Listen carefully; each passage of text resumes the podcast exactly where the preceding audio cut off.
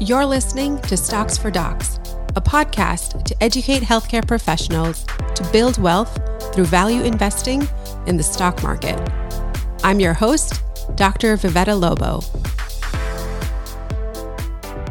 Hi, everyone. Welcome back to Stocks for Docs. I am your host, Dr. Vivetta Lobo, and I'm excited and happy to be back with you for another episode. And it is summertime here. It's uh, just the start of summer. My oldest daughter, Olivia, who is seven and just finished first grade, is off from school.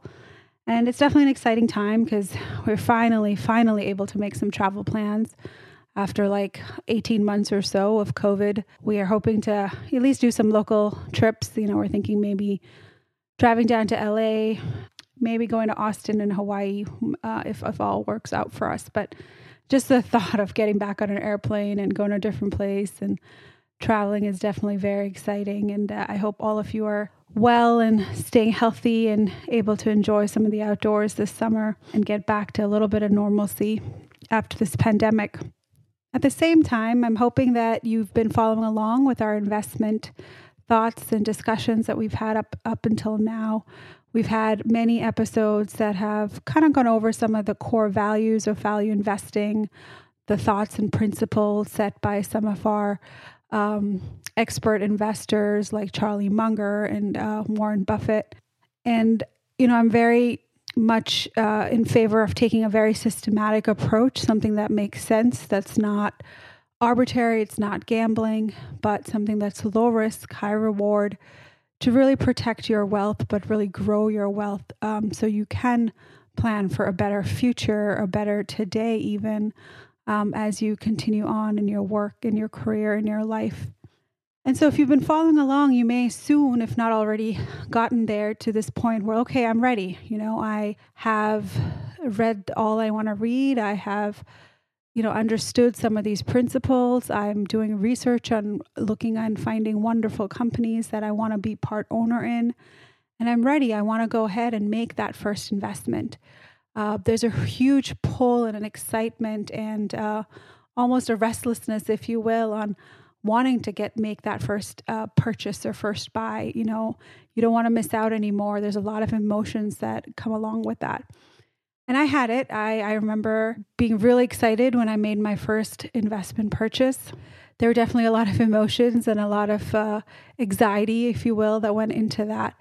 Uh, and so when I think about making your first purchase, you know, now I, when I think back at that time, I think there's a few things on that checklist that you want to make sure you have accomplished before you go ahead and click that button that says buy on whatever brokerage account you're working with before you pull that trigger, you just want to make sure you're ready, um, that you've checked it out, that you're not missing anything, there's no big blind spots that you've missed, uh, that you're really ready. And so, this episode is really going to focus on what do you need to do just before you make that first investment? How do you know that you're ready? And then once you are ready, how do you go about pulling that trigger and some of the things that might help you make those decisions? So, how do you know that you're ready? Well, first and foremost, there's a feeling, right? There's this anticipation that I want to get in on the action, that I've read enough, I, I want to be there. Well, that's great. If you've gotten to that point, that means you've done some work, you've you know done some research on some companies, you have a few companies at least on your on your wish list or think that they are the right ones that you want to invest in and you've identified at least one company that meets, meets all those criteria. So, to recap, the criteria that we've been talking about, right? So, they ha- kind of meet all those principles. So, they are one within your circle of competence. It's something that you understand, it's a business that you understand. Either you are a consumer or you have read enough about it, you're, it's a, you are part of that field or industry. Uh, and you enjoy spending time learning about it because remember, these are lifelong relationships. That's the way you want to think about it. It's not something you're going to buy today and you're going to sell tomorrow necessarily, but you really want to have the mentality going into it that you are going to be a part owner in this company. And so it has met those requirements of being in your circle of competence. Next, you have really drilled down and honed in on what their moat is. What is the durable advantage that this company has that's going to make it outlast and outperform its competitors? That's going to make it special. You know, what are those elements and can they sustain those elements? Can they widen and broaden those elements as time goes on? Will that advantage stay? It really is such a key clutch part of any business. Um, that keeps it sustainable. You know, the lifelong, the lifetime of businesses are just not as long as they used to be because the competition is fierce, and you really want to make sure that you're picking companies that can can can last because you don't want a company that's going to be outperformed or a competitor that's going to come in and take over that industry within a couple years of, of you buying this business. Next is management. You would really like to, you know, have a management. You want to make sure that you have a management that's good and honest and doing the right thing for that company, that the CEO, the board of directors represent what it is that you want in your own values and missions when you invest, um, and that they are capable, right? Capable of making money, being profitable, growing the business in the right way. And last but not least is you figured out the price. And this is where you might need to do a little math and do a little uh, work or you know go online and try to figure out what the value right the intrinsic value of that company and then come up for yourself you know either based on owner earnings or uh, free cash flow or whatever you choose to do is figure out that margin of safety price. What is the price that makes sense for me to buy this at? And then where is that price today? So assuming you've done your work and you've figured out all of these things and you've identified a company and the price makes sense right now well okay that's great. You've you've figured out a company and you've put it on your wish list. That's a huge accomplishment by itself. Even if you've not bought it, just getting to that point is a huge accomplishment and you should applaud yourself and be proud of yourself for getting to that point. Now, once you've found that company, right? So, say you've decided on company A, you're going to go ahead and invest in company A. This is where I would say pause. Pause and check your emotions. What I mean by that is figure out why it is you're going to buy it. Are you really buying it because you believe in this company and it's a wonderful company?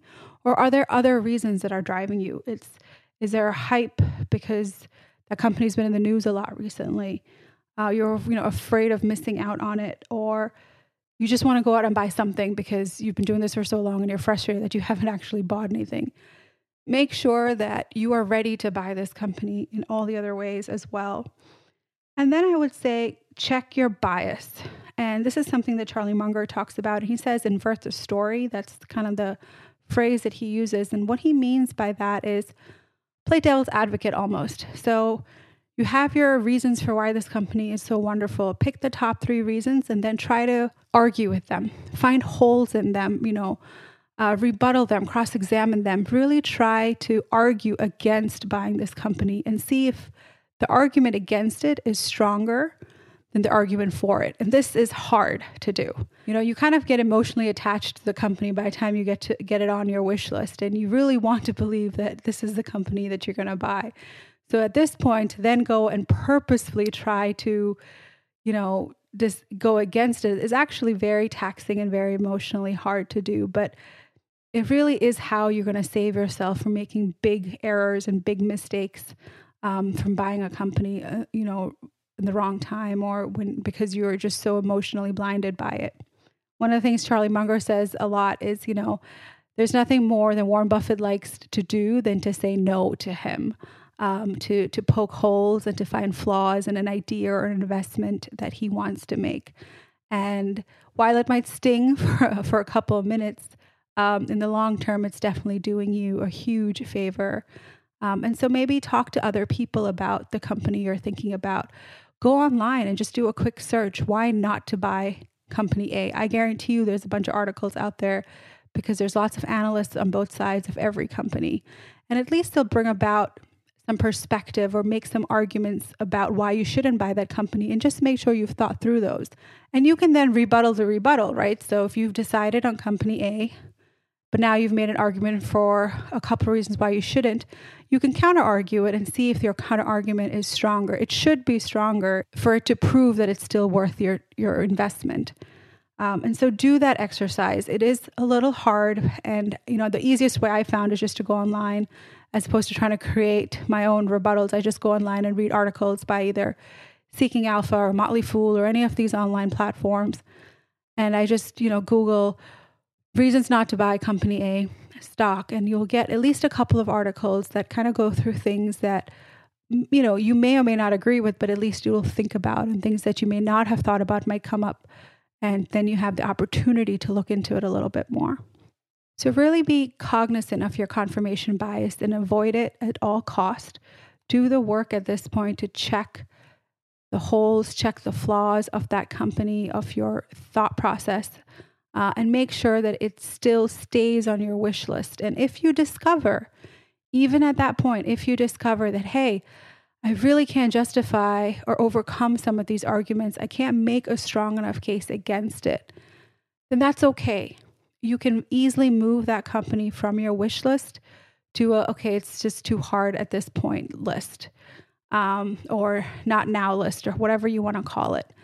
And don't think that then all that time you spent earlier coming up with that company and doing the research and work for that company was in vain because any amount of investment research you do is not in vain. It's, it's teaching you something, it's the experience that goes behind it because I guarantee you there'll come a time where a similar company or a company within that industry will come up five or six years later. And now that you've done all the work within that industry, it's going to help you then decide about that second company. So it's never in vain. It teaches you a lot of principles. And the more often you do it, the faster and more efficient you become in it. So think of it as a learning process. Remember, this is a lifelong learning process, it's a practice, if you will.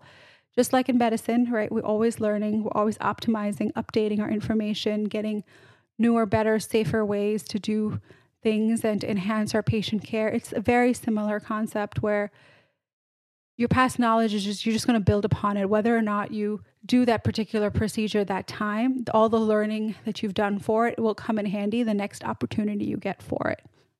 So say you've gone to this point now. You've done the work. You've picked a company. You've made sure it met all the principles. The price is on sale currently so it's a good time to buy it. You've checked your confirmation bias. You're you know you've thought about it from both sides and you're still convinced that this is a good buy it's a good purchase it's a good company it's something you want to be a part of. Perfect. So you've gotten to this point now what? Well now comes the practical side of it which is okay you actually need to have an account and how do you actually go about doing it? And this is where the concept of practice shares um, come in. So, practice shares was the first time I heard the term was actually when I read the book Invested by Danielle Town and Phil Town, which is a book that I highly recommend. And I have some information in, about it on my website.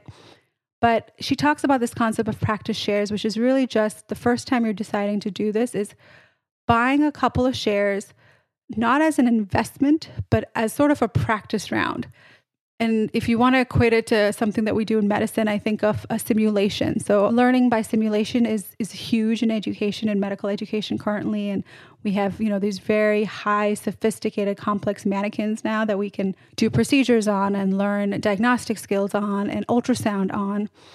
And you know, it's a great way to practice on not a live patient some complex uh, diagnostic and procedural skills before the first time you have to do it on a real patient.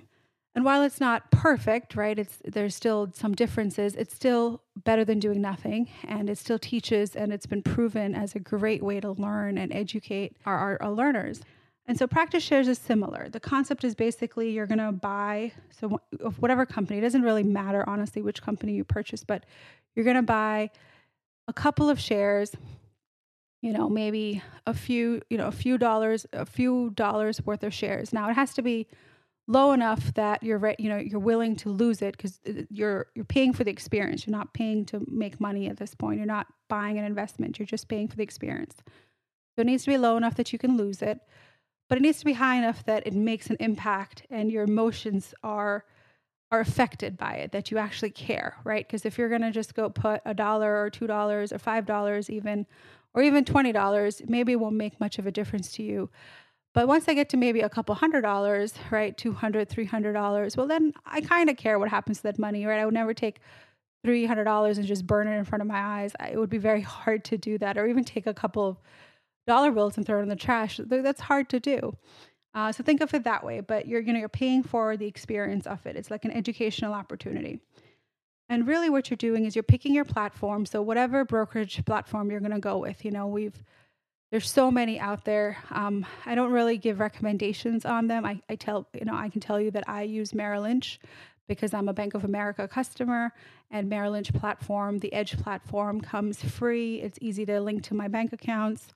Um, and uh, you know it's pretty easy for me to use and so that's what i've been using for for the last few years but there's many out there i would say just whenever you're picking be cognizant of the any hidden fees. You shouldn't be paying for trading anymore which means you shouldn't pay to buy like a flat fee to buy or a flat fee to sell. There shouldn't be any of that anymore. And it should be something that's you know relatively easy to use that it's easy to link to your accounts to fund you know the interface and the experience is something you enjoy and it's not too cumbersome. So whatever it is you kind of need to you know just physically and literally understand or learn how to use it kind of how to log in know your password you know just the normal things that you need to do when when operating a program so you pick your program you pick your platform you've linked it to your account you have your money that's linked and then you've you know you're able to bring it over to the brokerage account um, and so now you're like, okay, you put in the company code. So you decide you want to buy, right? So we're going to go and hit buy, and then it'll probably bring up a page. And then you have to type in the stock symbol, so the ticker symbol, um, and then find the company that you want to buy. And then you need to either put in the amount of shares you want to buy. So I want to put in 10 shares or five shares or whatever or you can sometimes you can do it by dollar amount so it can say okay you know you want to buy $100 worth or $200 worth and then it'll tell you how many shares that's going to buy and then you have to kind of decide then the next one the next button somewhere down there will be order button and this is the type of order. Now there's many different types of orders. The most popular ones that i can tell you are limit order. And this basically means that you are setting the price. So you are setting a price that if that when the market is open and if the price that you are setting is either equivalent or the market price is lower, it'll buy it. So I say, okay, I'm going to buy company A and I'm going to set an order at $25 a share. And so when the market opens, and if we're talking about the New York New York Exchange, it's open from 9:30 a.m. to 4 p.m. Eastern Time. So once the market opens, it's going to look at that limit order. And if there's a seller who's selling it at either 25 or less dollars, my order will go through. Or you can buy it at market price, which means that whatever the price is when the market opens is, is what you're going to purchase it at. Now remember, for practice shares or even otherwise, it's for, especially for practice shares, don't get hung up on that because again, we're buying it for the experience. You know, you you've decided how much money you're going to spend on this experience in general. So it doesn't quite matter as much. Um, so you're going to set it so you can do limit or market or however you want to buy it. And you're going to set that. You're going to say buy. And you're going to go through and it's going to say order status. And it's going to probably say pending right away. Uh, that means that you filed your request to buy and now the order is pending. And there's somewhere on the screen if is a, reset, a refresh button. So if you are within those hours, 9:30 a.m. to 4 p.m. Eastern Standard Time, the market is open. That means it's an active time and your order can go through. And if you refresh, at some point it's going to go through, and then you'll see that it'll say order filled. And now, congratulations, you've become an owner in that company. I can tell you the first time I did this, it was nerve wracking but exciting at the same moment. The moment the order went through, I was definitely nervous. Uh, I felt a little bit of uh, buyer's remorse right away because then I was like, did I buy it at the right price? Should I wait it to buy it maybe in a couple hours? Would be would it go down tomorrow? And there's a little bit of that that'll go through, and that's okay. This, you know, those are normal emotions that you're gonna you may feel. And then the next thing I did is I went to my Google phone and I added that to, excuse me, not my Google phone, my iPhone, and I went into my stock exchange app uh, that comes with with all iPhones and I added it to my list uh, if it wasn't already there. And that way I could, you know, look at like up to date pricing of that stock every moment that passed. And it went a couple of cents up and it went a couple of cents down. And, you know, I kind of went through like, oh my God, I should have bought it an hour from now because it was actually lower than I, I would have saved, you know, 12 cents on my order. And you kind of go through that until you realize, okay, I can't keep doing this all day and this is ridiculous. Then you really shouldn't be doing it in the first place. Uh, but you kind of get it out of your system. And then you realize, you know, what's after the first day and the second day, and then you check every week um, that it's that you know you're in it for the long haul, and you really shouldn't be checking your stock prices every day because it doesn't matter what it does on a daily basis. Um, and so you really are in it for the long term. But that will be a way to do practice shares. Kind of just go through the process of buying all the way through and seeing how you feel at each step and where you get most anxious and where um, you know where you need to kind of take a pause and realize that this is just a fleeting emotion and it's going to go away. Um, and you know I, I, do i do truly believe in, in it. And when the first time i read about it in the book i was like really? I need to do that? Is it going to be worth it? And trust me it was worth it for me because it is an emotional experience if you will and it does make sense to do it with a small amount of money and kind of get through some of that uh, out of your system. And once you purchase it, it becomes real. It goes from this theoretical purchase to now a real purchase. And somehow that ra- raises like new questions and new thoughts and a new way of thinking about the same company that actually is, is a good is a good thing. And so even some very experienced value investors I know will even till today when they initially are going to purchase into a company might buy a small portion or a small position in that company and then after thinking about it a little bit more because now they've once they've bought it and they've invested emotionally a little bit more into it that raises a different way of thinking about it. And then they go in and decide if they're going to make a second bigger purchase. Um, and that still is the is the process or strategy for many many investors that uh, that are out there. And it also taught me that you can never time the market because no matter what you buy it at chances are it's going to go down a couple of dollars or, or or a little bit and then I mean go back up and to kind of get it perfectly at that lowest point it's just it's not feasible. You don't have a crystal ball but that's okay. If you do this the right way those small prices those small changes and variations in prices is not going to affect your investment in the long term because it's the value of the company. You're still buying it at a great value. So even if it goes on sale a little bit more that's okay. You still know that the value of that company is going to be way higher than what you purchased at because that's how you've set your price. So don't get caught up in looking at prices every day. It's like trying to pick the right grocery line to stand in. You know, you're never going to get it 100% right. And it's purely, honestly, a lot of it is based on luck. And so just don't go in with that mentality and don't beat yourself up about it if you notice that, okay, tomorrow the price went down $5 or a couple dollars, and that's fine. As long as you've gotten it at the right price and the value is more than what you've paid for it, then you know that you've made a good investment and that price will go up. And at that point, it's not, you will make money, which is your goal from, from doing this whole thing. You will build wealth. So once you've done a, a, couple of practice share rounds and you feel confident, I think at that point, if the company is still on your wish list, I think you're ready.